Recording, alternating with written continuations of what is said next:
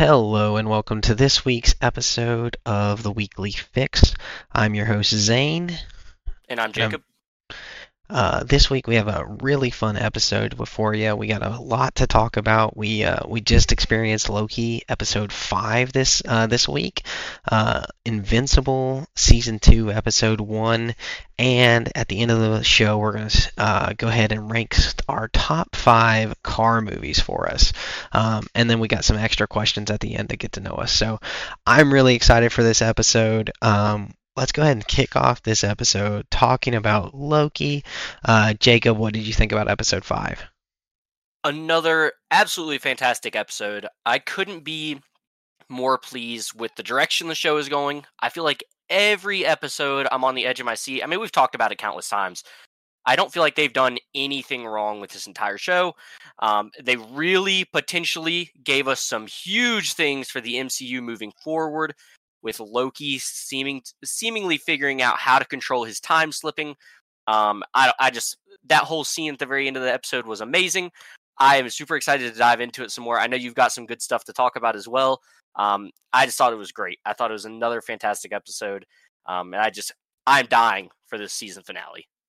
Yeah, honestly, like I was really excited after episode four because you know one of the best cliffhangers we've ever gotten um, outside of Infinity War um, in the MCU was Episode Four with the loom exploding, and we we had some some tossed around theories of where that would go.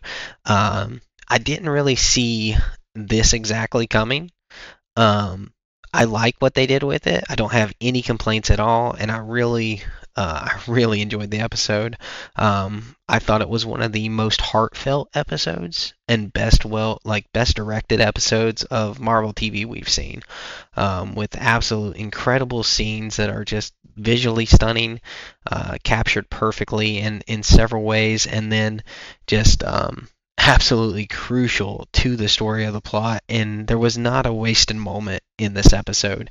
It all was building towards the final um, the final uh, breakdown and you know control of his time slipping, which I absolutely loved. What did you uh, what do you think about the uh, the the story that we got from the loom? Are you, are you satisfied with with what they did, sending everyone back to their branch timelines? I, I think I am. I think that was probably the most smart way to go about it without adding. I don't think the show is confusing let me just say that first. I feel like that was probably the simplest way to go about this to make sure the show doesn't get to a point where it is confusing. So I think that was a really great way of attacking that kind of big idea that they had because there are so many things that they could have done with that. I think that one makes the most sense. Um, I like that Loki didn't go anywhere because he really doesn't have a timeline anymore. So that part made sense to me. I like that. I'm glad they didn't just throw him back somewhere or anything like that. I love the idea of him having to go back and kind of get his whole crew back together. I love the idea of him having to convince these people that don't even remember the TVA anymore that they were members of the TVA. I think they did a really good job doing that and not making it confusing. Okay, so you said you said Loki doesn't have anywhere anymore, um, and that's super interesting since we are in a multiversal saga, and there's uh, you know so many um, branch timelines that Loki is a part of. Why didn't he get sent anywhere? I, I have a theory. Uh, I wanted to know if you had thought about that because, uh, you know, he doesn't have a timeline, but all of time exists, right? He could have got sent anywhere before that, correct? Yeah, it seems like in the, we, that theory is more confirmed by everywhere that everyone else got sent. They didn't get sent to the same time. You know, we saw we were talking about it right before this episode. There's a bunch of different years that people got sent to. Uh, but to answer your question, I feel like it seemed like everyone kind of got sent home. And it kind of seemed like Loki's home is now the TVA.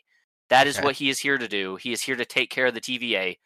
Um, and I feel like that's kind of the way they were pushing it. I could be wrong there, but it did seem like everyone got sent home in a way back to where they were originally from um, you know, obviously there's multiple versions of all these people out there, but it seemed like maybe this is where these people got plucked from whenever Kang chose them to come work for the TVA. And it just seems like Loki's home might now be the TVA.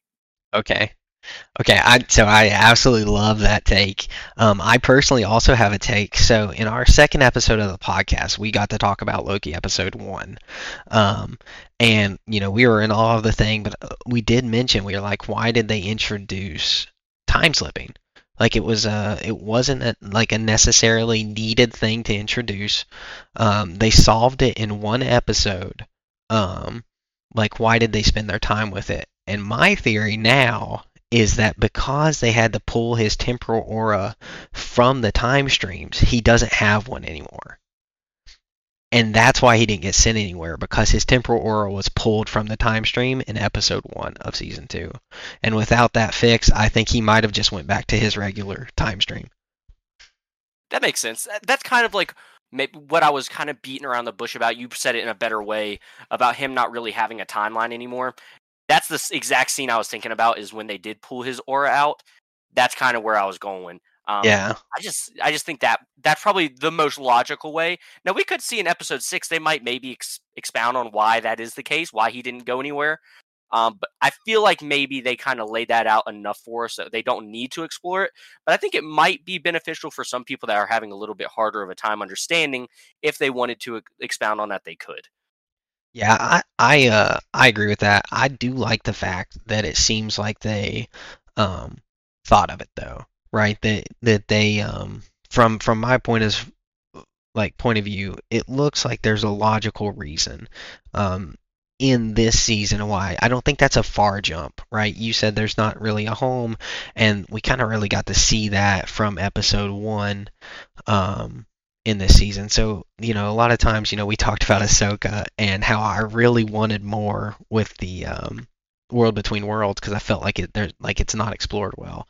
Um, and I feel like this is actually like they gave us enough to have a good working theory that makes complete sense without adding, you know, complete own speculation into it, which I think is a really good quality. Yeah, they did a good job. Not like they kind of gave us what they were wanting without directly telling us. Exactly. You know, we understand it, but it does. The nice thing about that, from a writer standpoint, it does give them so much flexibility if they do want to change something in the future. Because you know, just because what we think they're giving us is what it is, it might not actually be what they're going for. Which I yeah. think this show is what makes it so fun. Is you're kind of on your the edge of your seat the whole time, trying to read what the, they're trying to tell you I just think that's probably been one of the best parts of the whole show is just kind of trying to get where they're coming from. Well, and I, like that's exactly right. What I was feeling that entire episode was, man, I was I was loving the journey we were getting taken on, and it was really fun. But I was like, man, what like this has to be f- going to a conclusion, and if this episode is going and finding everyone, like I, I feel like there's got to be more to it. And boy, did it pay off in that last scene. Oh, it honestly, I can't think of many more ending scenes that have ever been better in Marvel. Sure, there's your your Infinity Wars and stuff like that, but just the like emotional roller coaster you go on for probably the last five minutes of that episode is just the payoff is unbelievable, and we don't so, even know what. Like, so good. Yeah, we don't even know. We still have another episode left. Just the way oh, that one ended, I was like, oh boy. Like I literally texted you right after. I was like, dude, what is happening? Again, I feel like we've had that same response after every episode. But yeah, it's been su- it's been such a good a good show. So so good. Um and man, it's such a man, the payoff. Um what so is there one so obviously other than the last scene which which we'll get to later, was there a specific scene in this episode for you that you were like, man, is this show good? Um, I have one that I'm thinking of, and I was curious if you had one that you were like, that was just one of the best scenes ever. Well, I already know probably the scene you're speaking of is going to be Sylvie in the vinyl record shop. Yep. I I think that was just unbelievable. The way they directed it, the camera angles we were getting, everything just kind of falling apart incredible, absolutely incredible work that they did with that scene.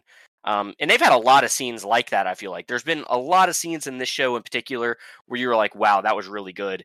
You know, we go back to the previous episodes where we see, um, you know, just like the miss minutes stuff and we don't see that one um, group getting actually killed but we kind of get what they're implying stuff like that has just been really good and then we finally kind of got to see a flip of actually seeing what's unfolding on the other side of the camera and i think that scene in particular was amazing oh yeah i i couldn't agree anymore it was absolute masterclass in suspense in uh, anticipation, um, in subtle hint making, in camera framing, in uh, special effects. Like we're getting this. Like this is the level of special effects that we need from TV shows that are going to be of this caliber.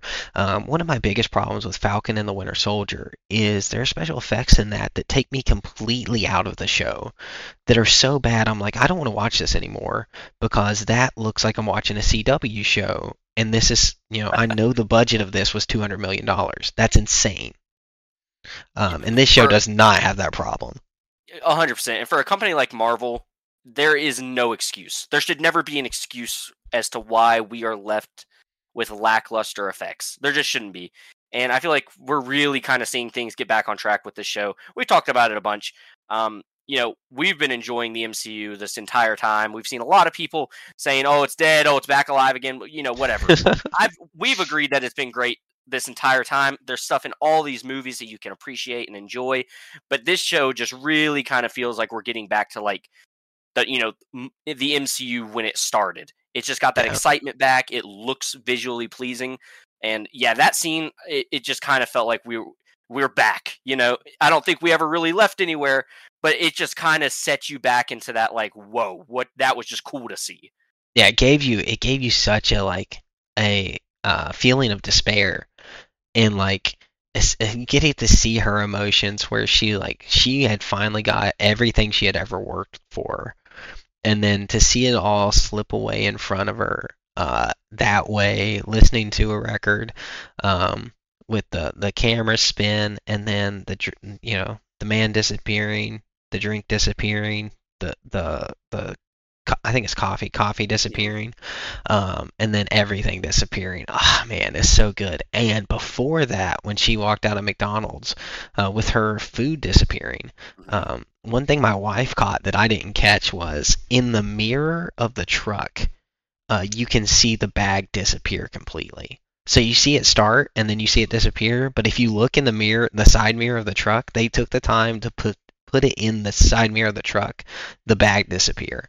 And that was like such an awesome detail that I, I completely missed. She was like, actually, she was like, hey, back that up, back that up. Um, uh, watch the mirror, and you could see the bag disappear. And I was like, man, what what great attention to detail we're getting in the show. Yeah, it's one of those things they don't have to do that, right? I mean, that's such no, a subtle no. thing. No, I don't think anyone would have complained if that wasn't a thing. But the fact they're taking that extra step to like, hey, you can see it disappear right here. That's really cool.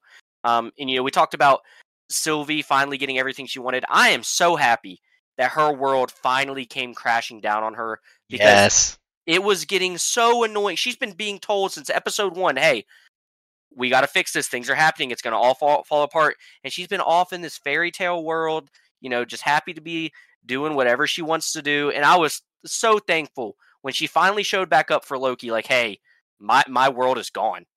It's like yep. finally she's understanding what Loki has been trying to tell her. I was so happy with that because as much as I love her as a character, she has been very frustrating to watch this entire season with her whole, oh, I'm just going to kill all the Kangs or I don't care about the TVA. When really the TVA is not bad. You know, there there are people that are trying to save lives, and they've really stressed that this whole season. So thank goodness we have finally seen her maybe come back to reality. But I'm also interested to see how this time slipping is going to work because assuming Loki went back to right before the temporal aura exploded, she's not going to remember any of that happening. Nope. So is she going to be back on her high horse of not caring what's going on? Um, I sure hope not, but I assume that's probably what it's going to be. Um, but just finally her realization of it was such a payoff for me because I was like, she's fi- she's got to eventually realize that this is not good. Yeah, she has to. Um, and like you said, I've been annoyed with her since she kicked Loki through that door, man. Um, in the season finale of of episode uh uh season finale of season one, mm-hmm. like, mm-hmm. man, you gotta you gotta put that stuff aside for the greater good. Your ego, your your narcissism. Like I understand he took everything from you, but uh, you're about to destroy everything, which she did. She this is all her fault. So Yep. Which I feel like like's not really been talked about enough. I feel like No. that needs to be more of a driving point. And I guess really in the grand scheme of things it don't matter, right? Because what's done is done. But yeah, just finally seeing her realize that maybe she what she did was wrong. Again, probably that's the only time we'll get to see that aspect of her. But th- what's good about that is that is Loki. That is what a Loki variant is, you know?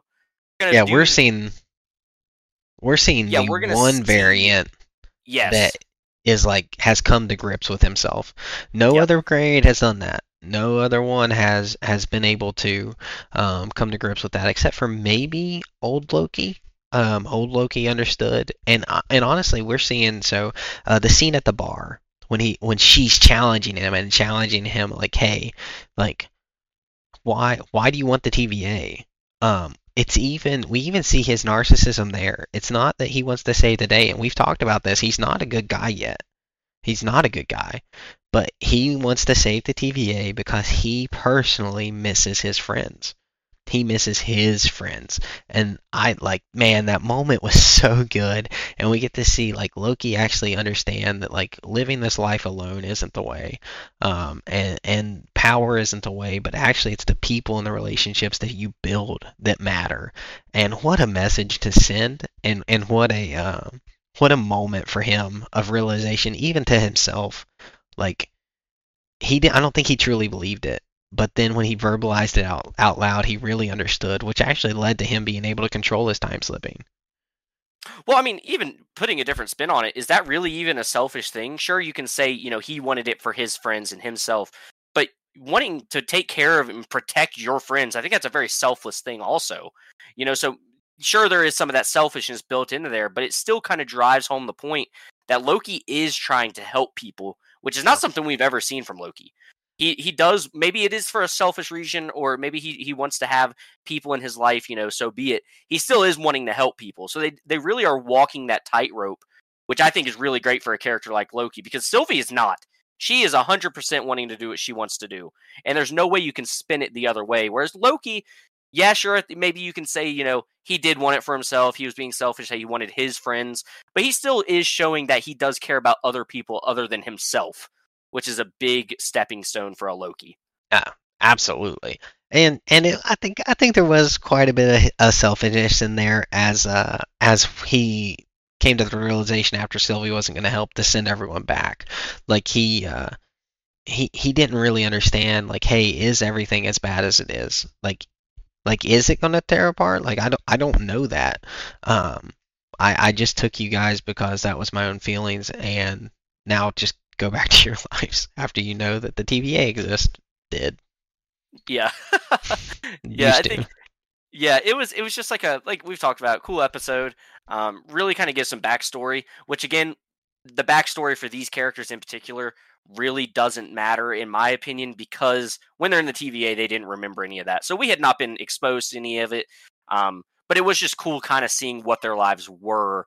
Um, rather than what they have been, which I can appreciate. Um, there's a lot of cool little parallels I feel like throughout the episode. Um, you know, with Mobius having two sons, kind of indicative of Loki and Thor. I thought I've seen a lot of people talking about them kind of being, you know, Okay. representation of his his him and his brother. I thought that was kind of cool. Um, you, you see Loki running away. One of Mobius's kids run away, and he says, "Hey, go get your brother." Kind of what Thor would do for Loki in a sense. Um, stuff like that was really cool to see throughout the episode. That is pretty neat.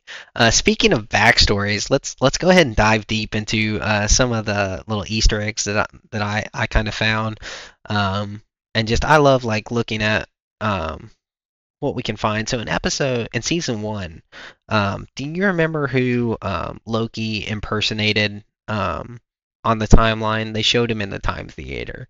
Um, he was a famous bank, uh, a famous robber. Uh, do you remember who that was? I, I know who it is. Uh, His name is literally slipping my mind right now, though.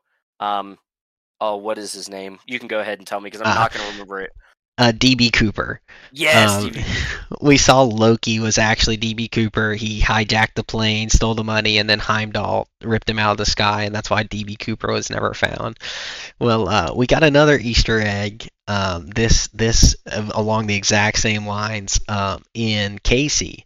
Casey's actual name was Frank, and uh, Frank Morris is a person who lived in 1962 who escaped from Alcatraz and uh, by boat and was never found again. Yep, yep. Um, they believe he was he, they believe he was drowned in the in the uh, in the bay there, but uh, a pretty cool little Easter egg that they gave him like actually a famous backstory um, that he was a real person uh, and then he got pulled and we see that that he was trying to rob everything. You know he's not a good person at all.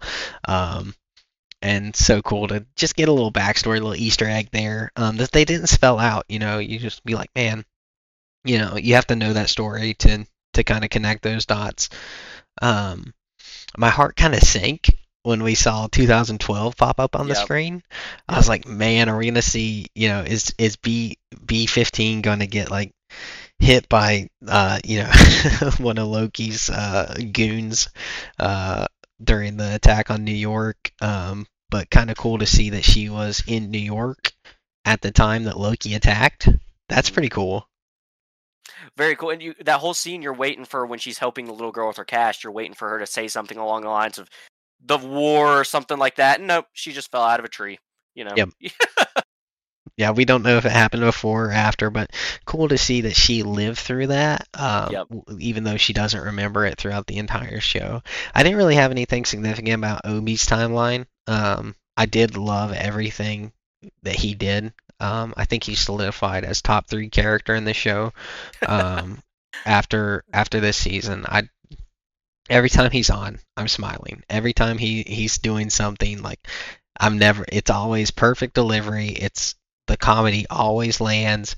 He is absolutely killing it as as Obi, and uh, just man, so good to see just him be this super intelligent sci-fi writer, PhD, uh, you know, Caltech um, professor. That's pretty awesome to see.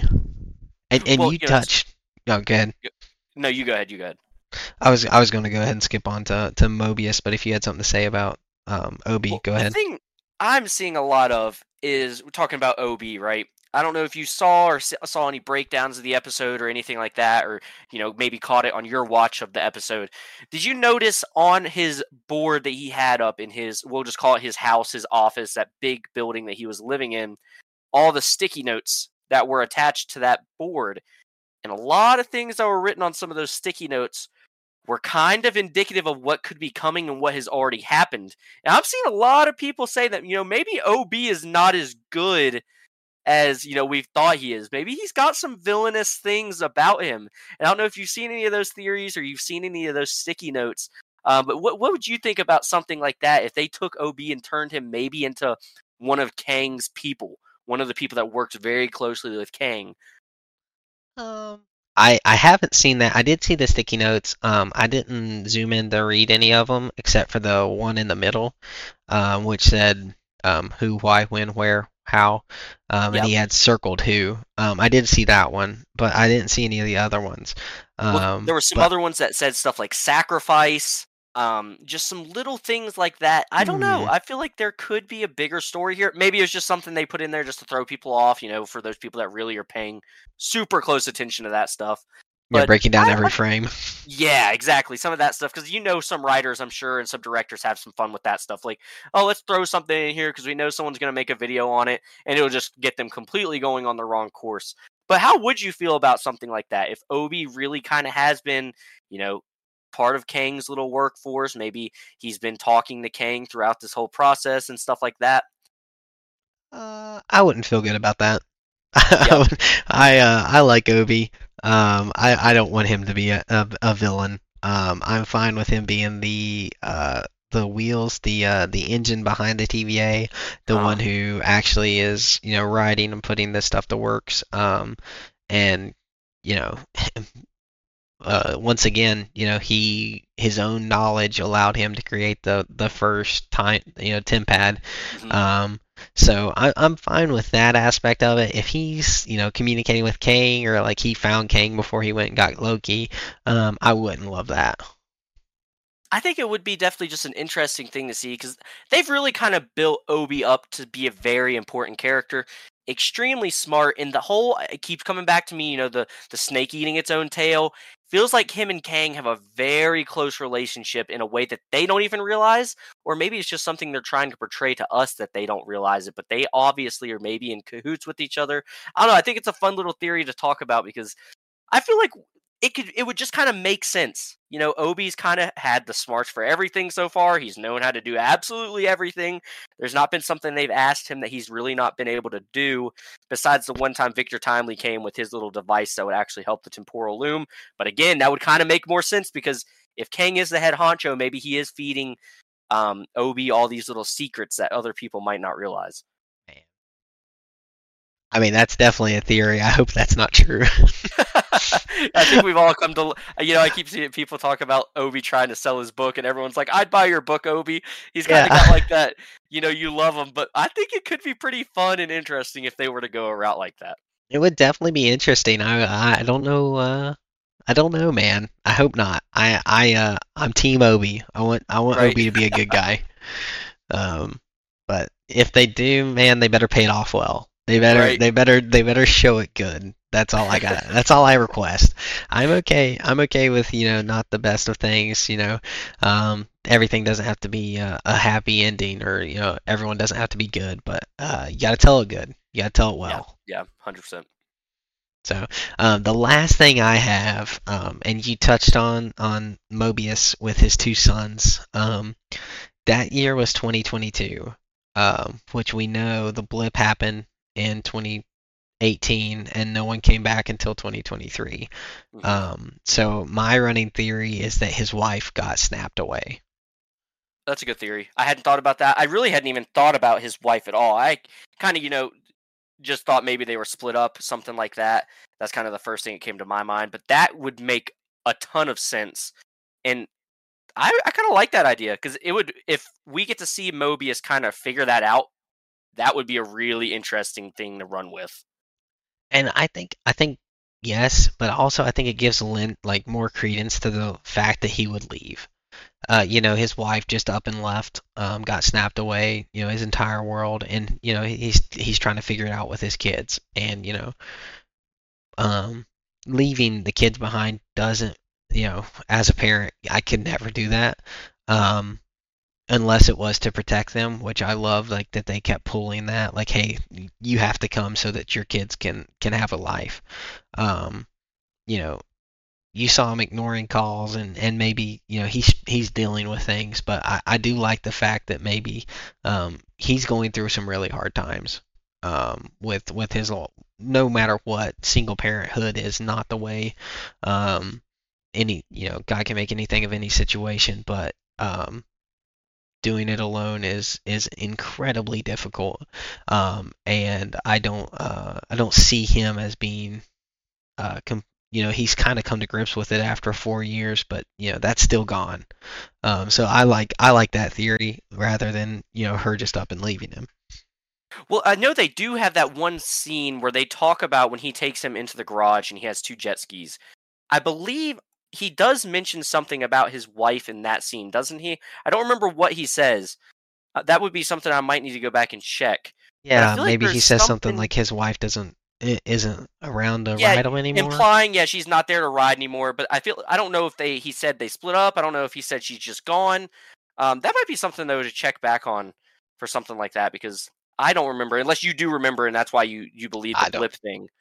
I don't. I just I love. I felt like every year was significant. I think the 1962 was for um to throw that Frank Morris uh, mm-hmm. Easter egg in. I think 2012 was significant to throw the the attack on New York Easter egg in, and uh, the 1994 was significant to the story, so that he had you know technology that what could make it TemPad, but you know it was rudimentary yeah, and, and difficult, there. not quite there. It wasn't as easy for him.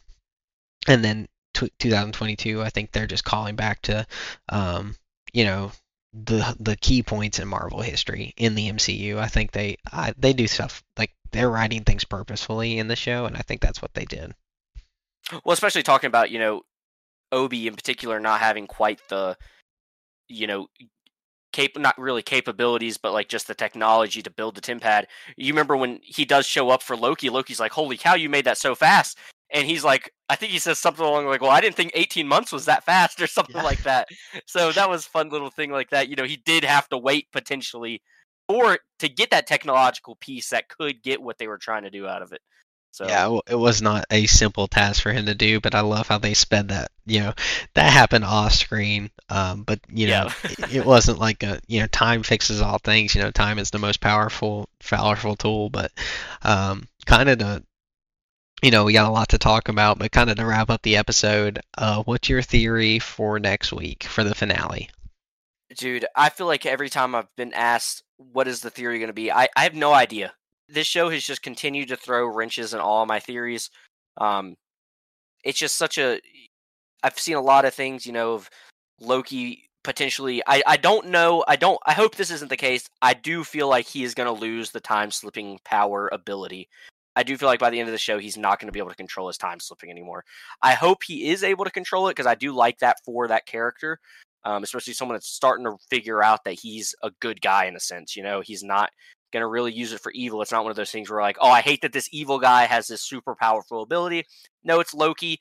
If there's someone that does walk the line between good and evil, Loki is right there. I feel like at this point in his life, so I do hope he gets to keep the powers. But as far as that goes, I'm not sure. I definitely think we'll see Kang. We're going to see Kang again in one way or another, whether it's Vic- Victor Timely or another version of Kang that we haven't got to see. He's definitely going to make an appearance. I feel like.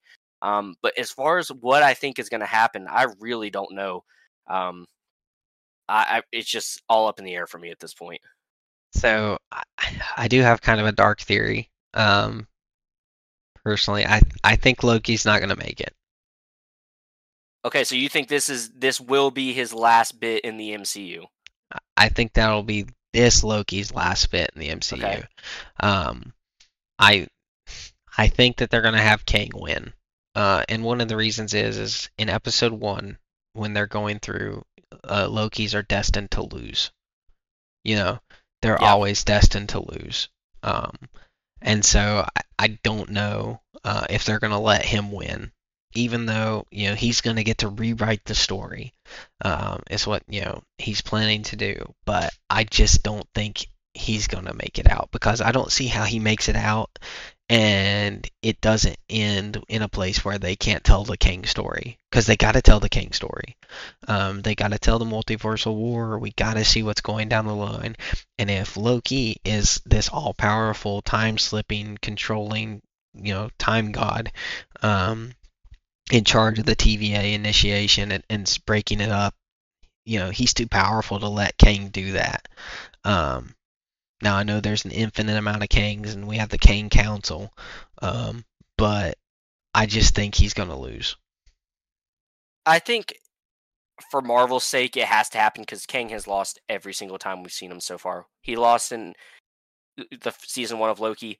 He lost in Ant Man and the or yeah, in Quantumania. Um, and if he lose, we kind of see you could say Victor Timely lost when he ran out there and got eaten up by the radiation. I think as far as Marvel is concerned, if they do want to tell this multiversal war in this saga, he does have to get a win at some point because really, if you're you know not a big Marvel person, you just enjoy watching the shows and stuff like that, you have no reason to fear Kang. There, he's not won. He's not struck fear in anybody's hearts. He's lost every single time we've seen a version of him on the screen. I do think that he does need to win. I, I think it kind of goes back to we talked about Obi and those sticky notes he had. I mentioned the one thing with the sacrifice. I don't know that I would say Loki necessarily loses, more so he sacrifices himself. Um, you know, kind of maybe a Doctor Strange Okay. thing where Doctor Strange gives up the time stone because he knows there's only one way of winning. If Loki does have this ability to time slip and go through all these things, maybe that's something he experiences where he realizes I can't be here if we want the good guys to win. Um, so I, I that would probably be the more direction I would lean rather than him just straight up losing because Kang is more powerful. I, I feel like they would give Loki more of a hero send off rather than just a, a failing send off. Okay. I uh, I do think uh, we're gonna see Kang with Ravonna next episode. Okay. Um, I think that she she is, you know, she can't just disappear from the show with that like completely loose end with her pruned because we know we know where the end of time is now. We know pruning isn't the end. We know that there's an option for her to come back. Um, so I think we're either going to see that story ended or we're going to see her leading armies with with Kang. Now, do you think we've seen the end of Miss Minutes? Um, yes, I think we've Okay. seen the end of Miss Minutes until the creation of Miss Minutes. Okay, that makes sense. I could see something like that. So I don't I don't think we're gonna see her in her uh, full form knowledge anymore. I think the next time we see her will be him creating her. Do you think do you think it's more of a Victor Timely kind of creating her, or do you think it's a different version of Kang that we see creating her? I I don't know. I don't think Victor's gonna create her. Um, Okay. Because I think he didn't have the time. I don't think he had the uh, the tools. Okay. I think he was born at the wrong time, so that he that's why why his time stream doesn't doesn't work out for him. Um, I think we're gonna see more advanced Kang. Uh, do now, it. do you think you know he who remains at the end of season one kind of seems like he told Miss Minutes and Ravonna take this TVA handbook to Victor Timely, kind of like he was handpicked by He Who Remains. Yes. Do you think that holds any weight, or do you think that was maybe a failure on He Who Remains' part of maybe picking the wrong Kang, or you know something like that, or do you think that truly is going to be a very powerful Kang in in this saga? I don't I don't think because we didn't see him last episode, I'm inclined to say that Victor is done. But Okay. he served his part. I think what Victor's part was, and he who remain knows this, um, is he wanted Loki to recover the TVA, and he wanted Ravonna to get pruned so that he could use her to create the war. Um, I think, but without without Victor, I don't know everything happens the way it should. Okay, Um, getting them all to the same point, making Loki realize this. I, I, you know, he who remains is still in control. Uh, I feel like. Um, so, you know, we know he he wins the war. Uh, and time is a is a constant stream. This isn't. It's not malleable. Uh, the TVA is lives outside of time somewhere. Uh, they still haven't explained that, but yeah. um, you know, he still does it. So he creates the TVA, so he's still got to do it again. I don't know how that happens.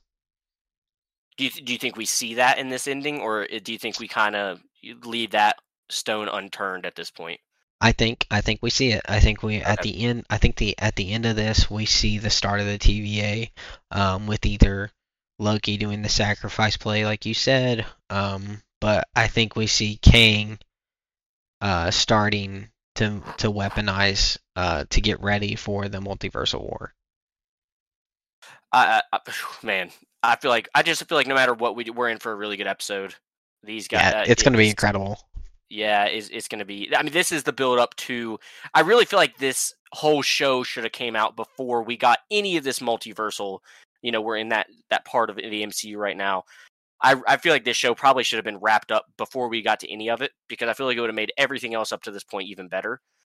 Um, but man, I feel like we're about. This is really setting up what they wanted to do with the multiverse, and whew, it's going to be crazy. It's going to be crazy.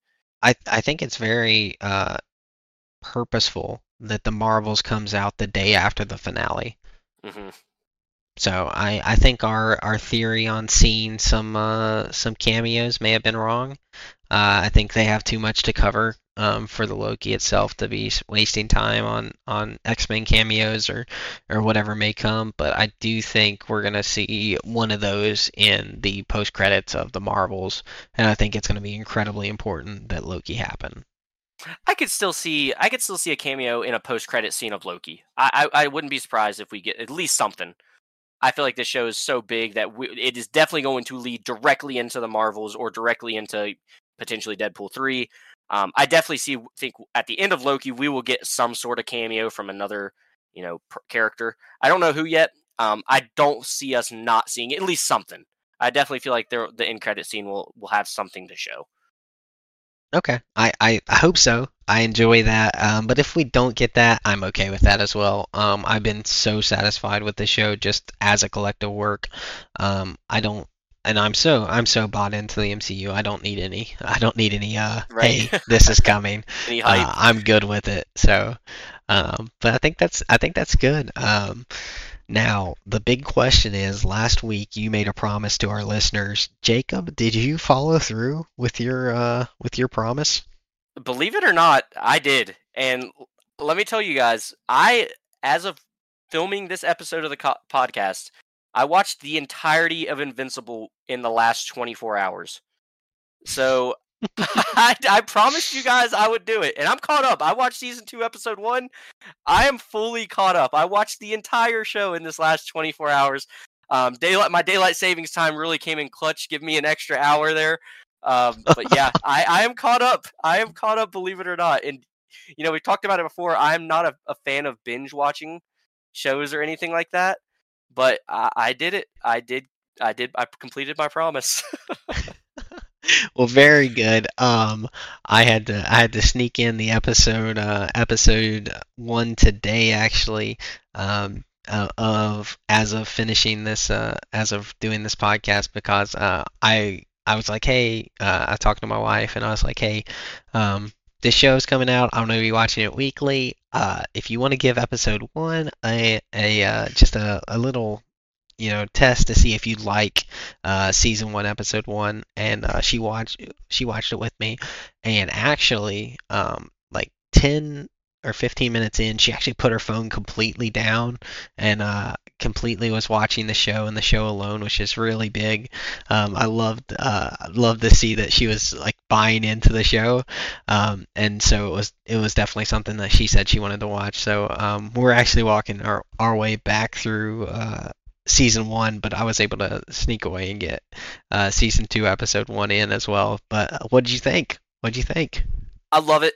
Um, obviously, everyone that's probably watched Invincible or is going to listen to this has probably already seen, potentially seen season one. Um, but you Yeah, know, just give a talking about- spoiler. Yeah, Spoiler warning: If you don't want yeah. any Invincible news, tune out. Yes. We'll uh, we'll put the fan questions timestamp in the description. You can skip forward to that. yeah, if, if you if you if it's been something you're on the fence about, like I was, I wasn't really on the fence about it. I was I was gonna watch it. It was just finding time to finally sit down and watch it. Um, but yeah, spoilers. Don't watch anymore if you guys don't want to have it spoiled for you. But I absolutely love the show. Um, man, is it it's a wild ride, and they do it in such a way. I don't feel like I've watched a show in the way that this one was written, and that was very impressive to me. Just the whole way that everything unfolds throughout the whole show. I feel like the entire time, season one, you're waiting to find what the motive behind Omni Man killing the um what are they called? Guardians of the Globe. You're you're waiting for that moment the entire show, uh, season one, and it just keeps getting postponed. You feel like, but you're not upset by it because of all the other little stories that are being shown throughout it. You know, you're waiting for Mark trying to figure out how to really use his powers and up to this point we still haven't seen it. I feel like Mark is still always getting destroyed by everybody. I'm waiting for him to have his Omni-Man moment where he just takes over. So Yeah. That you're waiting on the whole show still hasn't happened.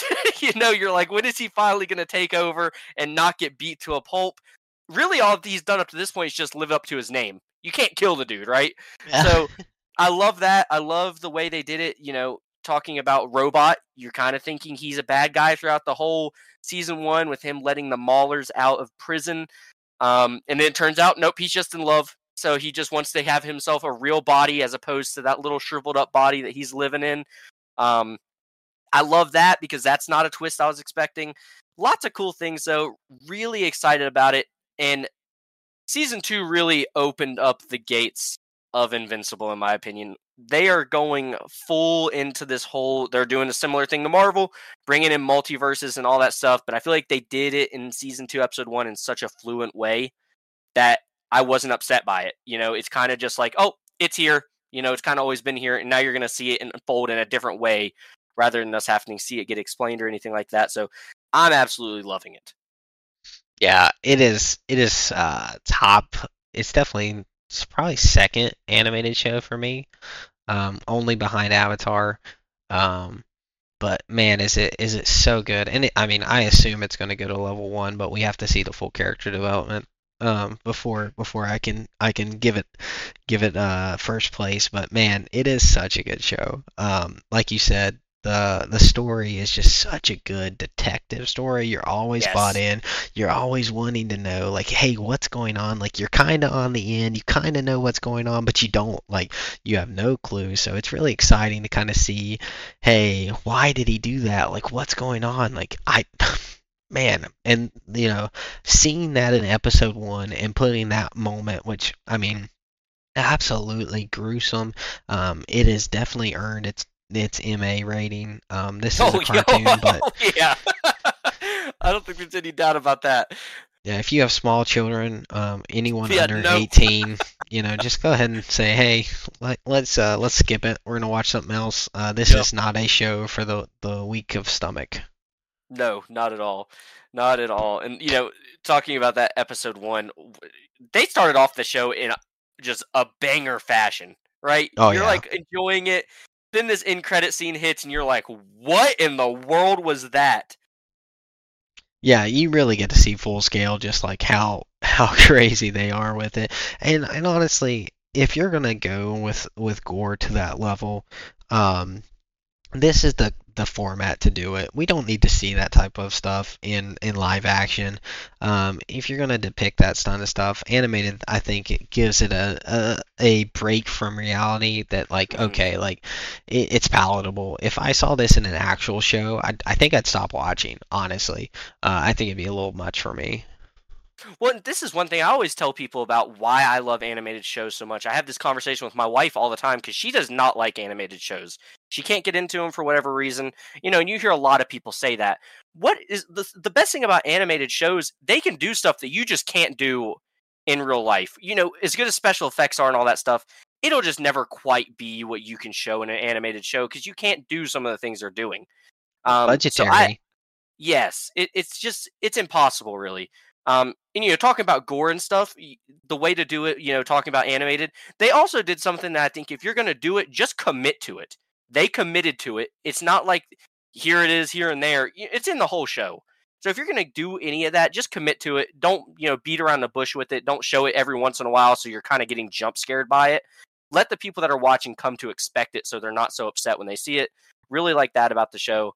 Um, but man, what a good show and i am super excited to talk about season two episode one with you um there's just so much stuff going on and i'm super excited about it Yeah, and you know, my expertise is in Marvel. Um, and I just I don't know the story of Invincible. I haven't read any of the comics. I don't know any of the players, um, other than what the show has told me. And man, this is such a good intro to it. And bringing back the Mauler twins, I love their characters. They're such a unique, like unique back and forth um, aspect of them. They're they're so fun. Um, their dynamic between each other. I feel like their play is always so good.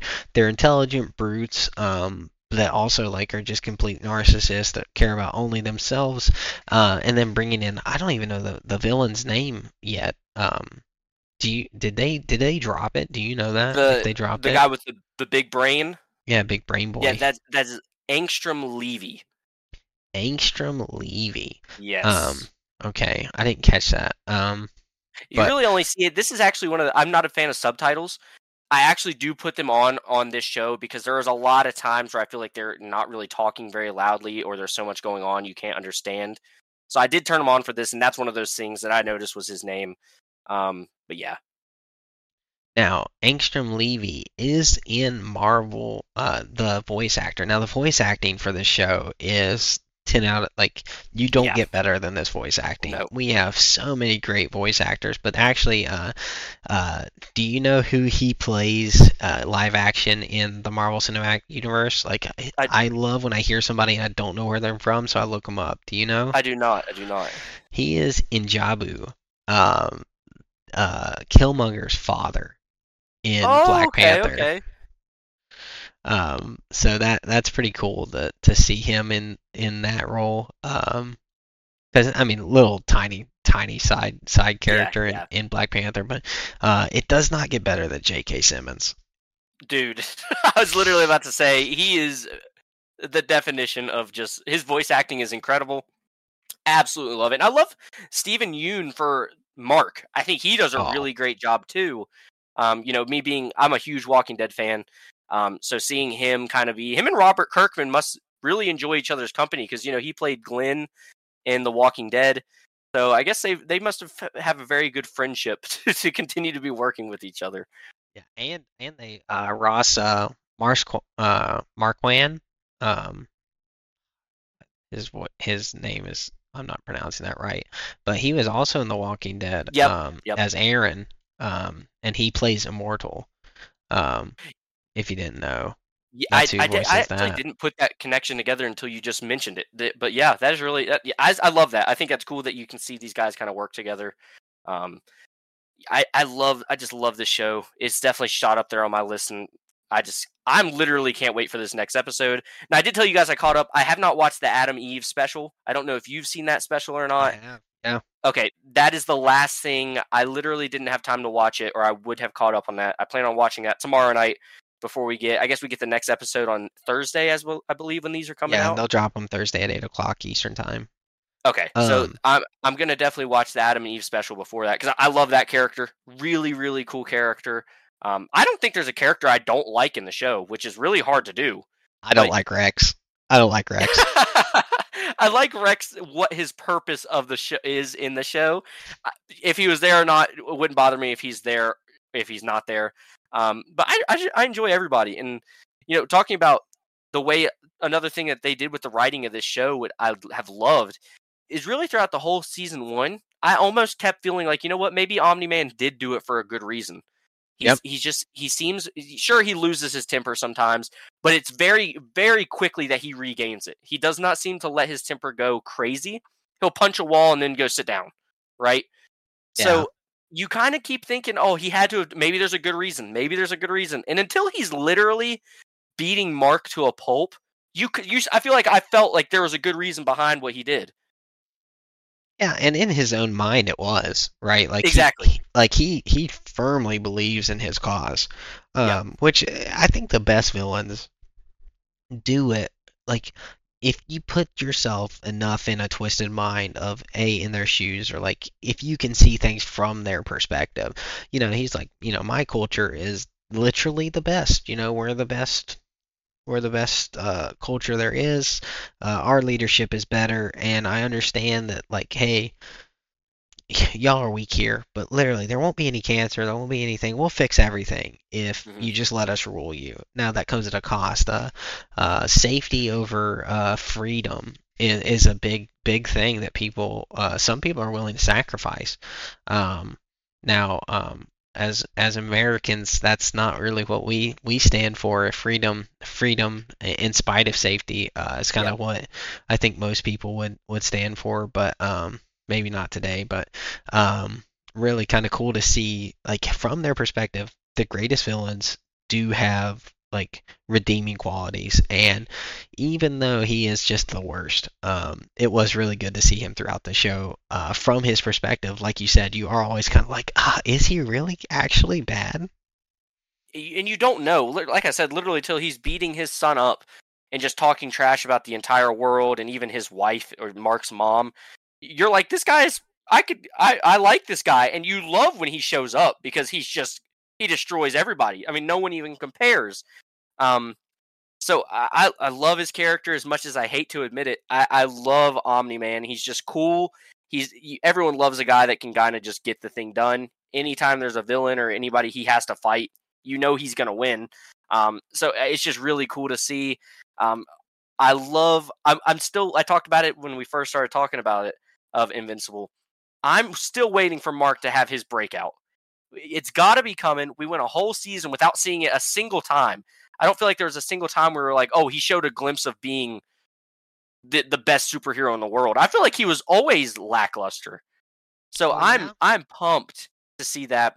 Now, one question I have for you: They kind of introduced a new villain potentially with Angstrom Levy. He kind of, at first, you see him take his helmet off, and he's like, "I don't want my new world or my new philosophy to go at the cost of someone dying. To you know, go at the cost of blood." As you see, the Maulers are just absolutely mutilating Mark.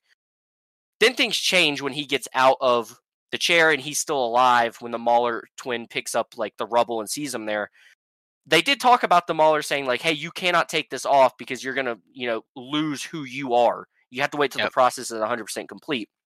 I think the reason why he hates Mark now is because this version that's kind of controlling him is the version that confronted Mark in the other universe where Mark and Omni Man are villains, where they Yes. agree to take over Earth together. Do you think we are going to see Omni Man this season, or are they going to put him on the back burner and let this be the first villain that Mark conquers himself? So I do know that um, I don't think we're gonna see this uh universe's um I guess uh yeah this this universe's uh oh goodness Omni Man until um maybe season four or more. I think we're gonna have some time for for Mark to shine, um, for him to build his you know we're character building on a scale that is very purposeful. It's it's a slow burn, and like you said, you want him to have his breakout moment. But you know, um, Omni Man has been doing it for a millennia. Yeah. Um, on Viltrum, and then um, you know he had multiple years there on Earth where he was doing it. Um, so I like the fact that they didn't skip over his training. You know, it didn't. You know, we didn't. You know, fast forward to this season, and he's just you know the best. Now he is greatly improved. Um, you see that in his first. You know, he his run in the mill. You know, he just casually puts out that fire. You know, Mhm. casually saving those people, casually beats up Elephant Boy. Um, you know, it's it's not really a struggle for him those low low level crimes anymore. Um, so I I do think we're gonna see him get some very big wins. Um, but I don't think we're gonna see Omni Man from our Okay. universe this season. We may see another one. Um, now that we're bringing in multiple dimensions. Now, I will say I have not watched any of the trailers that we have gotten for season two because I hadn't watched haven't season either. one. Okay, so you haven't either. So we're in the same boat. And like Zayne has already preferenced, um, we have not read the comics. So if you are someone that's really up to date on Invincible and has read the comics, don't. We're, we're going to figure some things out as we go. So if we're completely wrong on some of our things, don't hate us. We're still figuring it out as we go. But I do think I am going to watch a trailer for this season because I do kind of want a little bit more insight as to what we could be getting. Because I do feel like when you intro- introduce something like the multiverses, things can go kind of crazy. Um, so I am excited to see what they do. I'm excited to see how far they go into this multiversal stuff.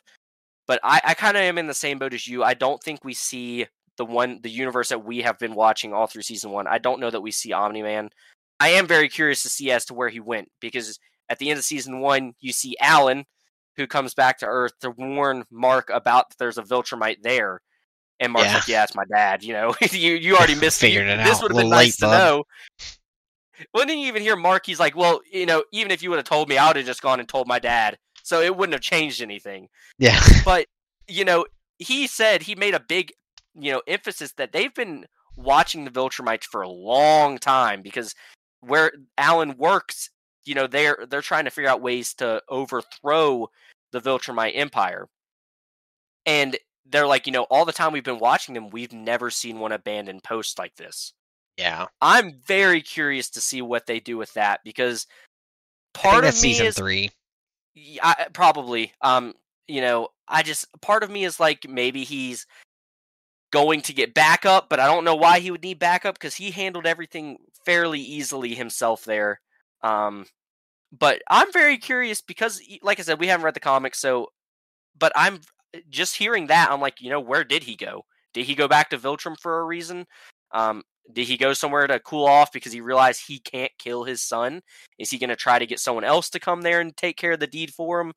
I don't know, but man, am I excited for this show. I think I think I listened to a breakdown last uh last year when this came out and they said if you thought Omni Man was tough, wait till you meet so and so.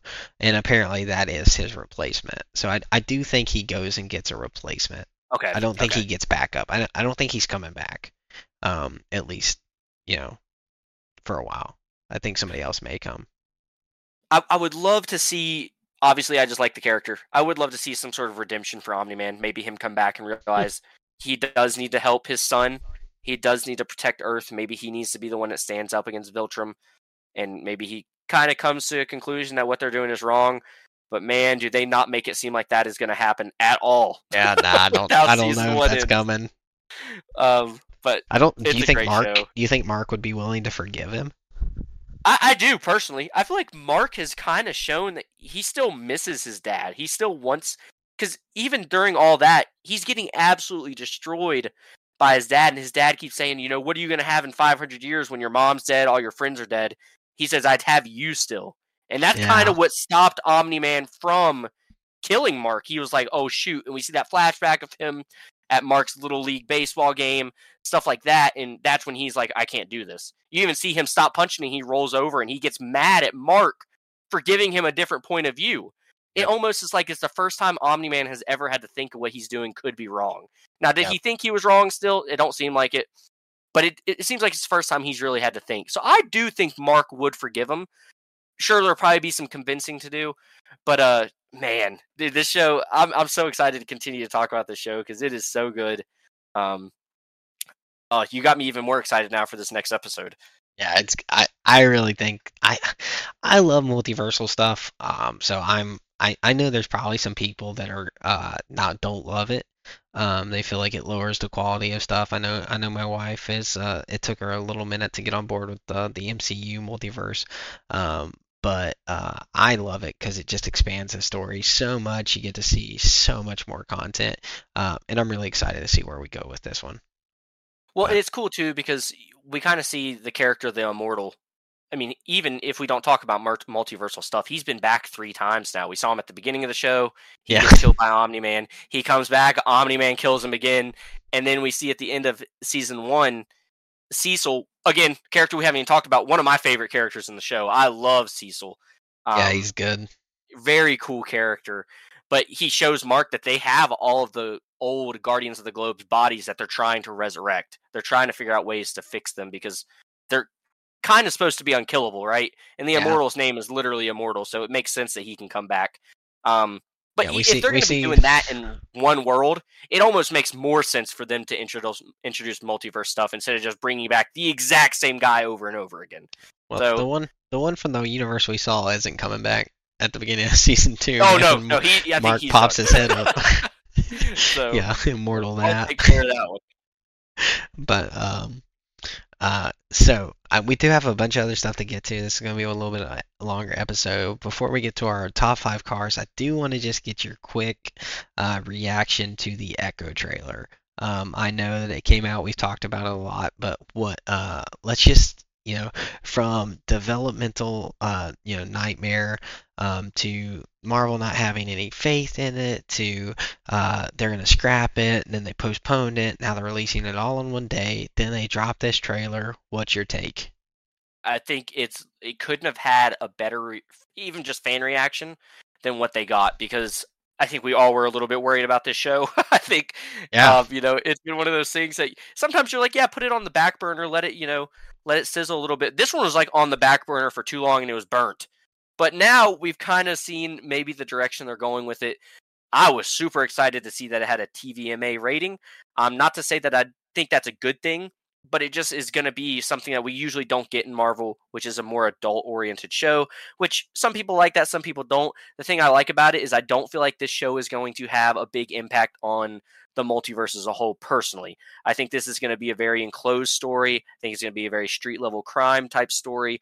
Um, so I think it's going to be cool to see that and it not having an impact on the multiverse. So if there are kids out there that actually do keep up with it, because we know there's a lot of Marvel kids out there, they won't, you know, if their parents don't let them watch it, I don't think they'll be missing anything. I think Yeah, this, this is going to be a very enclosed story.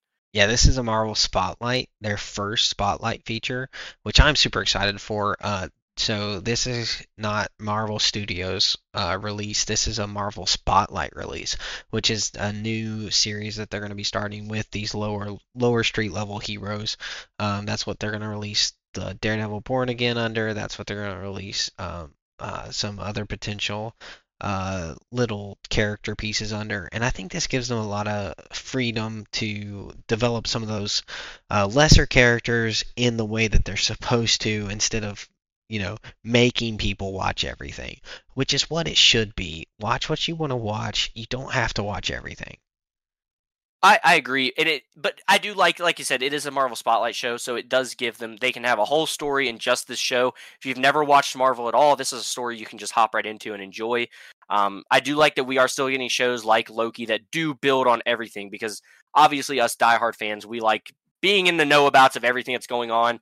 Um, we like seeing stories continually build, but I'm really excited, like you mentioned, it just being street level crime it's really fun. Not every character in Marvel needs to be someone that can fight in a multiversal war. There's going to be a lot of heroes that are just your average hero, right? Just your guy that can save a family from a burning building. That's perfectly fine, and I think that's really great what they're going to do with this show. Yeah, I was I was thrilled to death about the trailer. I thought it was the best trailer we've gotten. Um, it, it's the first trailer that since Infinity War that made me more excited for the show or uh, or movie. I you know most of my hype level comes when they announce it, um, and then it kind of just sits there. It doesn't go higher, it doesn't go lower. It's kind of just like I'm just happy with what we're getting. Uh, I'm excited to watch it. Um, but this one took it from I you know I'm interested. I love Hawkeye's. Uh, I think my third favorite MCU film uh, or uh, TV show, and I love the introduction of Echo and, and the struggle there with Hawkeye. Um, that was super fun. Um, but uh, if you haven't watched it, I don't think you have. Um, you know, you need to. It's a holiday series, so it's Christmas is coming right around the corner. Watch Hawkeye; it's wonderful. Um, but uh, yeah, so my my hype level just went through the roof for this one. To see Vincent D'Onofrio back as as Kingpin, exactly how Vincent D'Onofrio is that is that right? Yeah, I believe so. Um, as Kingpin, you know, one of the best characters from the Daredevil Netflix series. Uh, looks like they're going to do it justice. Looks like they're going to do it justice, and I'm excited for it. Yeah, this is, is. I mean, some of the things I'm already reading. I love the the slogan for the show: "No deed goes unpunished," or "No bad deed goes unpunished." Um, I love that. I think that's really really fun. Um, I feel like he's going to have that very kind of crime level, you know, investigating type stuff going on. Huge fan of Wilson Fisk, so I'm very excited to see him in the show. Um, that character is one of my favorite characters in Marvel as far as villains go. Just really cool little street crime level guy.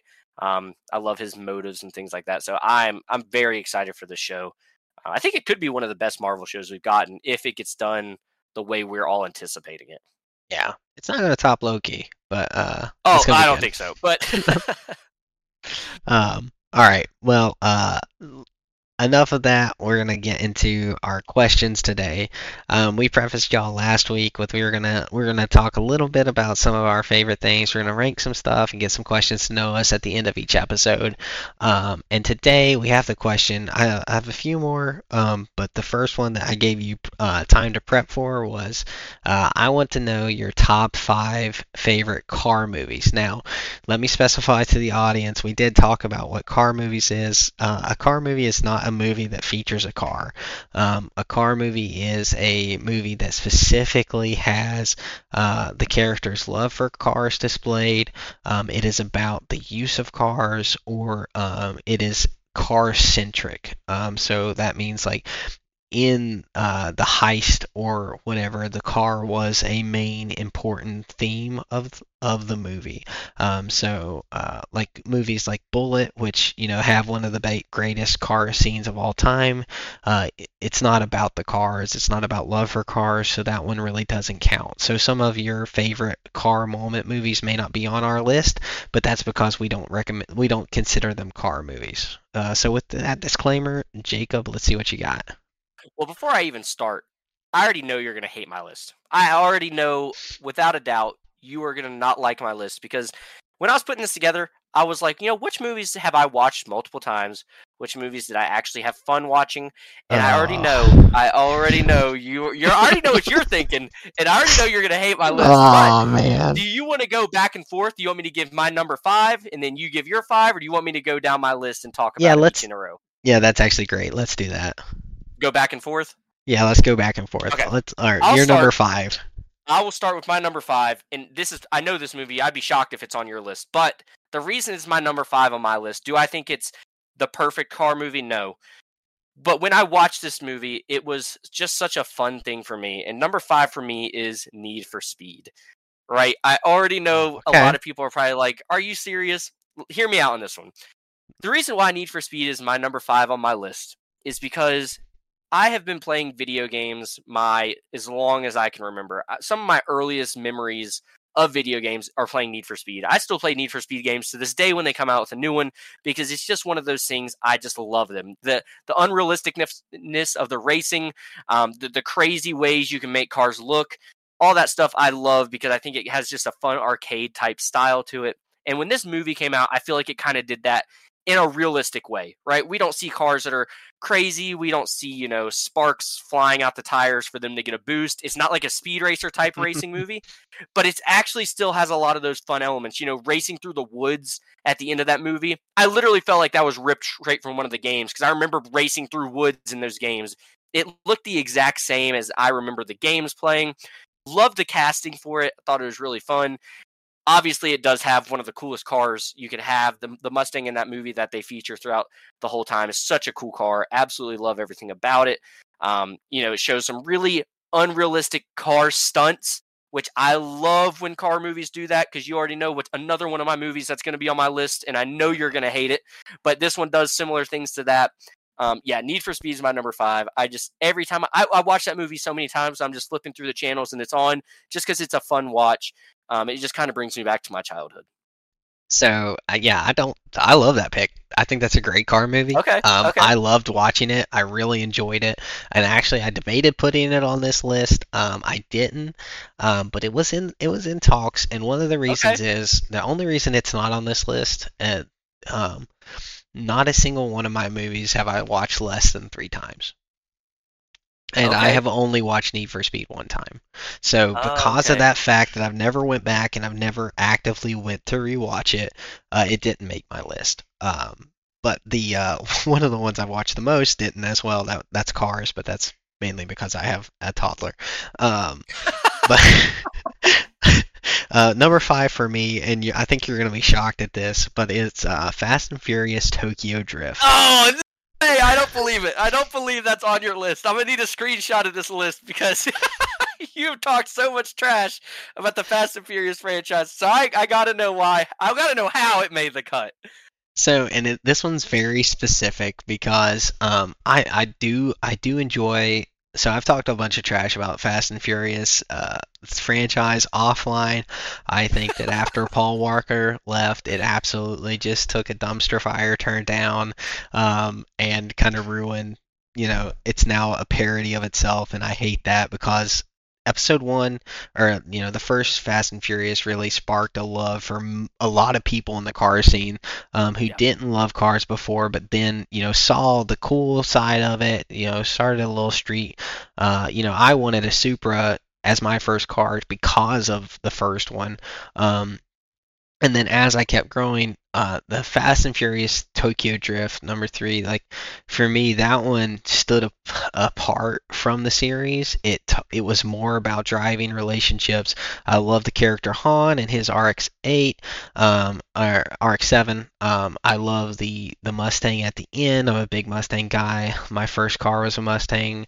Uh, I still own a Mustang today. Um, and then drifting was always more fun for me. Um, because it was something I could do. Um, so you know, drifting is a very you know anyone can drive fast in a straight line, and I think it really shows in this movie. Is like, uh, you know, driving fast in a straight line is all about the car. The driver's kind of second at that, but uh, to be able to drift um, is really a, an acquired skill, and that's something I actually started doing when I was 16. Uh, was going to safe spaces and and trying to learn how to throw my car sideways.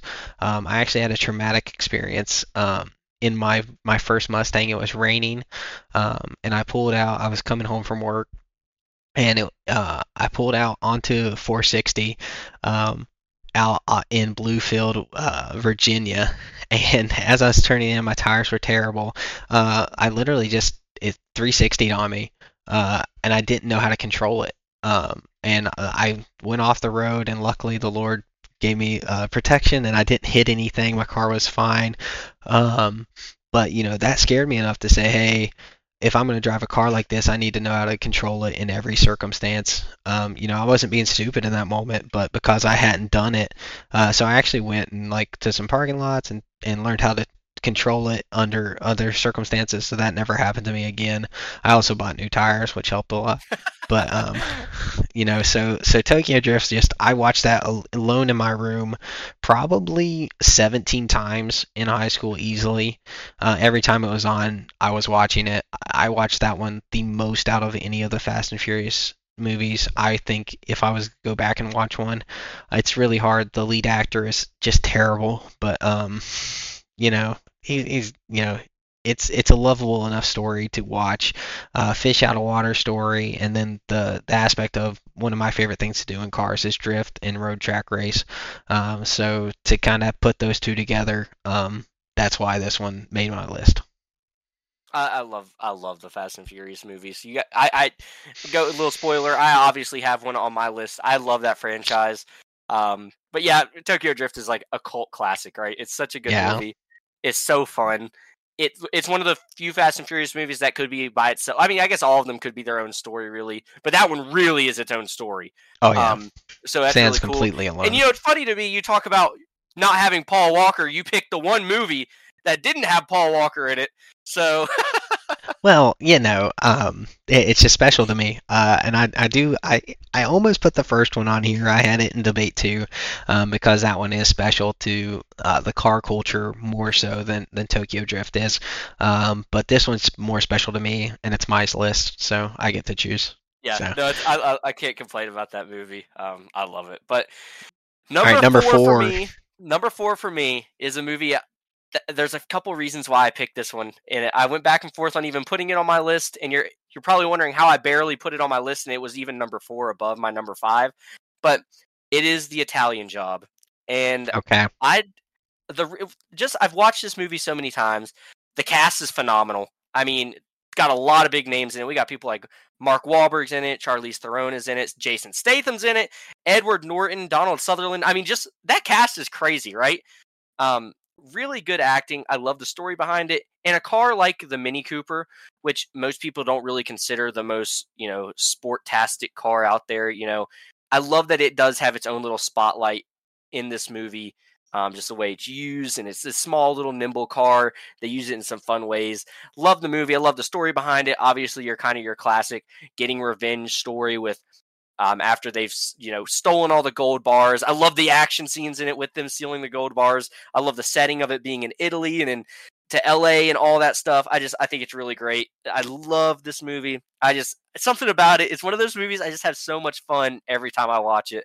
So that is why I had to put the Italian Job at number four.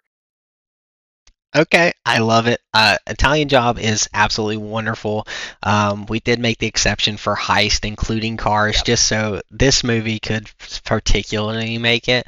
Um, it, you know, a lot of people may say, "Hey, that's not a car movie," um, but like you said, I, I think it fits enough, enough that the movie, um, and it is such a good. Now you are talking about the remake, right? Not the original. Yes, yes, the 2000. I'm talking about the 2000. I think it's three movie, not the original one. Okay, I prefer just the, yeah. for clarification, yeah. Yes, yes, yes, yes.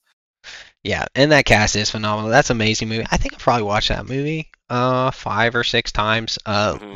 kind of similar to uh, Fast and Furious. Whenever uh, Italian Job is on FX, you know, I was always watching it, and and that's kind of uh one of the beauties of not uh that we kind of miss from uh uh TV now that we're streaming is that you don't just have those random um, random movies on anymore like you used to. Um, yeah. So that that's kind of a sad one, but um, really good. Um, now, I did have now number four for me. I know some people will probably call it a, a, little blasphemous to have it as a car movie. However, I just adore the comedy uh, genre. It's if I'm ever gonna have a fun time, I love putting on a comedy movie, and this has two of my this has my second favorite duo in, in comedy lead, and that is Talladega Nights: The Ballad of Ricky Bobby. I cannot believe this movie is in your top five, but I respect it. I respect it. I've watched this movie so many times. It's I've quoted all the time.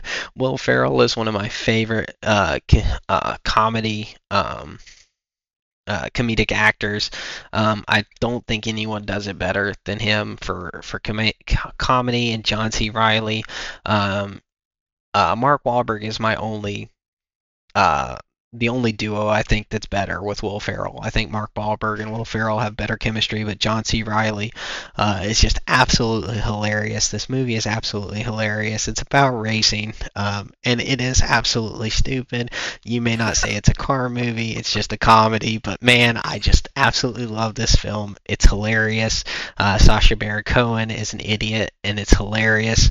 Um, but I, I just I laugh every time I watch it, and I watched it a ton of times. Um, and my top three are kind of you know holy grails uh, for me, and I had a lot of play for my fours and fives.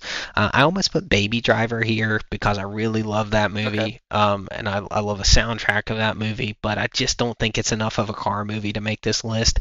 Uh, so uh, Ricky Bobby, Ricky Bobby uh, took took the uh, the fourth spot, and I, I I feel funny saying it because it is like you know I just think of my dad listening to this list, and you know he's he's you know like rolling over like he just turned the podcast off. Yeah. Um, but uh, it is it's here, and and I said it, so there it is. uh, I respect that one because that's oh that's such, it's such a great movie. But man, it, that is funny. I did not expect that one to be on your list because we talked a little bit about car movies and stuff um, you know, off the podcast. And just the way you were talking, there ain't no way I thought that was going to make the cut. So oh, I'm man. so happy that that would have made your cut. That is a great pick. All right, number three for you. Number three for me, we're getting to my Fast and Furious movie, and it's not one that I feel like most people expect, but I personally think it's my favorite one. It's not one, it's not Tokyo Drift, it is Fast Five. I oh. love Fast Five. I love the setting of it. I love I just something about that movie. I've watched that that has definitely been the movie I've watched the most out of the Fast and Furious franchise. Um just such I think that's arguably the best one. I, yeah, I it's a really it's really good. And I feel like it does lack as far as what cars are in it. I don't feel like the cars are quite as cool as the other movies personally. Um, I'm a big GTR guy. There's not even a, a R34 GTR in that movie. Um, you know, it's it's a different type of car movie because of the cars that they had in it, but I really love the cars still that they put in it. Um, just a super super fun movie. Um, it was finally the first time we really saw a big group like that get together to pull off a big heist. Um, I really yeah, it was kind of di- it's like when they first started dipping their toe into insanity, um, but didn't full go full parody. Um, you know, pulling pulling the vault at the end of that movie, you know, absolutely yep. ludicrous. Um, that was their first testing the waters. Hey, can we do absolutely the stupidest things and people still watch our car movies? Um, but I, I do love Fast Five, and it, I do still consider that in the golden era of uh, of Fast and Furious films before seven. Um, so uh, yeah, that's just, a good pick. I I, yes. I have no issue with that. Uh, it's not my number three, but uh, I'm I'm happy that if you're gonna put one on it, it's gonna be uh, one, three, or five. Yeah, 100. percent It's it's definitely one. Those are the three best Fast and Furious movies. Not to say I don't like the other ones, but yeah, those are those are definitely the best three they've ever made. All right, uh, number three for me, uh, I hope uh, hoping to get some redemption back for the car people, but it's uh, the remake of Gone in 60 Seconds with Nick Cage yeah. and Angelina Jolie. Um, this one is a classic of my childhood. Um, one of my uh, absolute all-time favorite car movies. Um, the brother relationships in it are amazing. The cars are magnificent. Uh, you know, um, man, the unicorn, the GT500, absolutely gorgeous. Uh, Eleanor has paved the way for many, and you know the dream car of so many uh, grown adults in their life wanting an Eleanor. Really, one of the reasons those cars are so expensive today, um, and just think about. Uh, the you know so such a good movie. It's got so much heart behind it an amazing cast that that you know nick cage gets too much hate uh, today uh, parodies but he's a great actor. Yeah. um, and it's just such a good film. Um, i love it. I watched it. I can't i pro i can't put a realistic number on it uh, but you know, my my dad loves this film. It's absolutely amazing. It's got beautiful cars in it. It's got a great chase scene. Seeing him outrun that helicopter was one of the coolest things. I always loved it. Um, just such an awesome movie. So Gone in 60 Seconds takes my my third pick. I love that pick, and I agree. I, I talking about Nicolas Cage. I love the National Treasure movies. I think those are great. I think he's a Oh, great yeah. actor. Um, yeah, uh, Gone in sixty seconds is so good. It, you talked about it a little bit. It really is one of the reasons I think those cars are worth as much as they are. Not only is it an extremely rare car and an extremely beautiful car, that movie has definitely had an impact. I mean, we call that car the Eleanor now because of the movie. Yeah. I mean, that that's a crazy cultural impact that a movie had. Um, so I, I love that pick. Um, moving on to my number two. You mentioned Cars earlier. Well, guess what? Number two is Cars for me because I oh man. love Cars, and it's crazy. People are probably rolling their eyes. Number two, yes, number two. I I've watched that movie more than any movie on this list, without a doubt. I still watch it to this day because I think it is literally so good. I love all of it about it. I love the setting of Radiator Springs. Like, if I could live in a world like just a make believe world, there would be a Radiator Springs in my make believe world because I love that little town. I love everything about that movie. You talk about movie soundtracks; it's got a really fun soundtrack. Um, Oh, yeah. I, I love Life is a highway. Yes, dude. I mean, that's that's like, come on, man. You can't watch that. You can't hear that song and not think of Cars anymore. I mean, that is just it's great. So number two for me is Cars. I love that movie. Yeah, that's a that's fantastic. Uh, I almost put that on my list. Um, at, at number five, uh, pushing. Uh, actually, I, if I put that on my list, Talladega Nights would fall off. Cars would be five, and Fast and Furious would be four. Um, but I didn't just because um, I feel like I feel like the um, the focus on that isn't just because they are cars. Um, it's more Oh, come the- on, they're you know. racing. Nah, this this They is a are. car movie. No, He- no, no, he's no, no, racing no. in the No. Piston Cup. He It's- learns how to drift from the He Hornet does. Doc Hudson. He does. He does. That that is he learns how to drive backwards and he doesn't even have mirrors. I love it. I love it. It is it is a great film. I've I you know since since Charlie's been watching animated films, I've probably watched it over a hundred times, um, just because you know we we do like to switch it up. Um, but uh, he yeah, Cars is absolutely great. That's a wonderful pick. Now I will say my pick is significantly better. Um, oh no, here we go. um, my pick is Rush, uh, the movie Rush with uh, Liam Hen- or Chris Hemsworth and Daniel Bruhl as leads with Olivia Wilde as supporting actress. Uh, the movie about Niki Lauda and James Hunt's epic battle in the F1 series. Um, absolutely fantastic uh, biopic film and the 1970s rivalry. It is amazing. Now, the only reason this is not number one is because it is not as family friendly as of a movie as I would like. Um, I can't just watch this anytime. There is some some uh, it is rated R, um, and I I do wish that this movie cut some of that out of it. But it is just such a good film. It's great shot, great acted. Um, cars are at the forefront. We get to see the racing experience, the danger, the uh, the raw emotion in the racing scene. We get to see uh, just how good of a film it is, uh, and really, this is Chris Hemsworth's like breakout film um, without Marvel.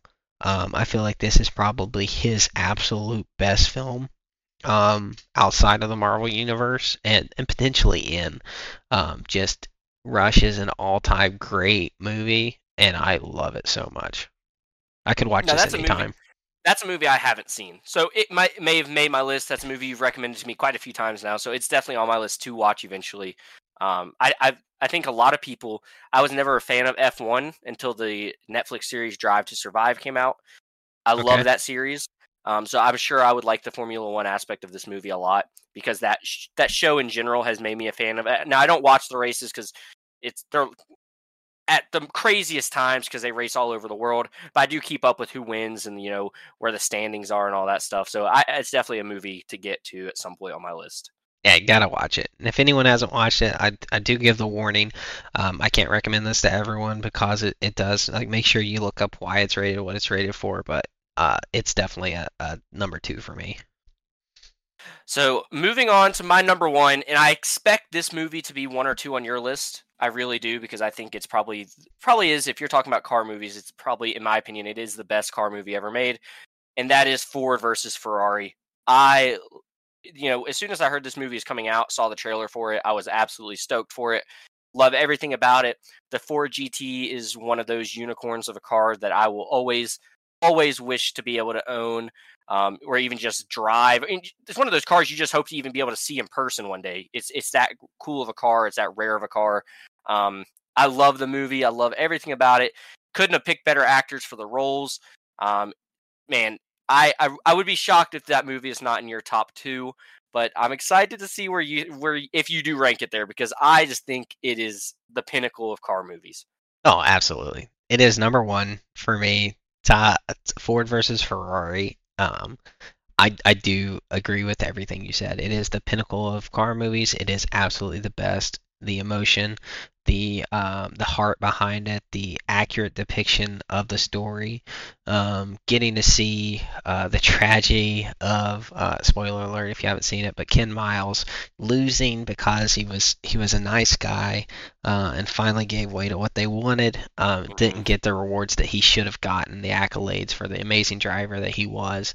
Um, seeing Ke- Carroll Shelby's put in it, you know, Carroll Shelby created the best cars from Ford, um, and getting to see you know his hand in in this whole story uh, and getting to see the history behind it and uh, there was nothing better than sit, you know I went to the theater with my f- father to watch this and getting to see uh, see that uh, small block Ford light up on the screen and you know hearing that surround sound that just not much more of a beautiful sound than than that in the theater uh, and I just everything about it was great. Um, and I don't think uh, Ken Miles such a wholesome, good dude.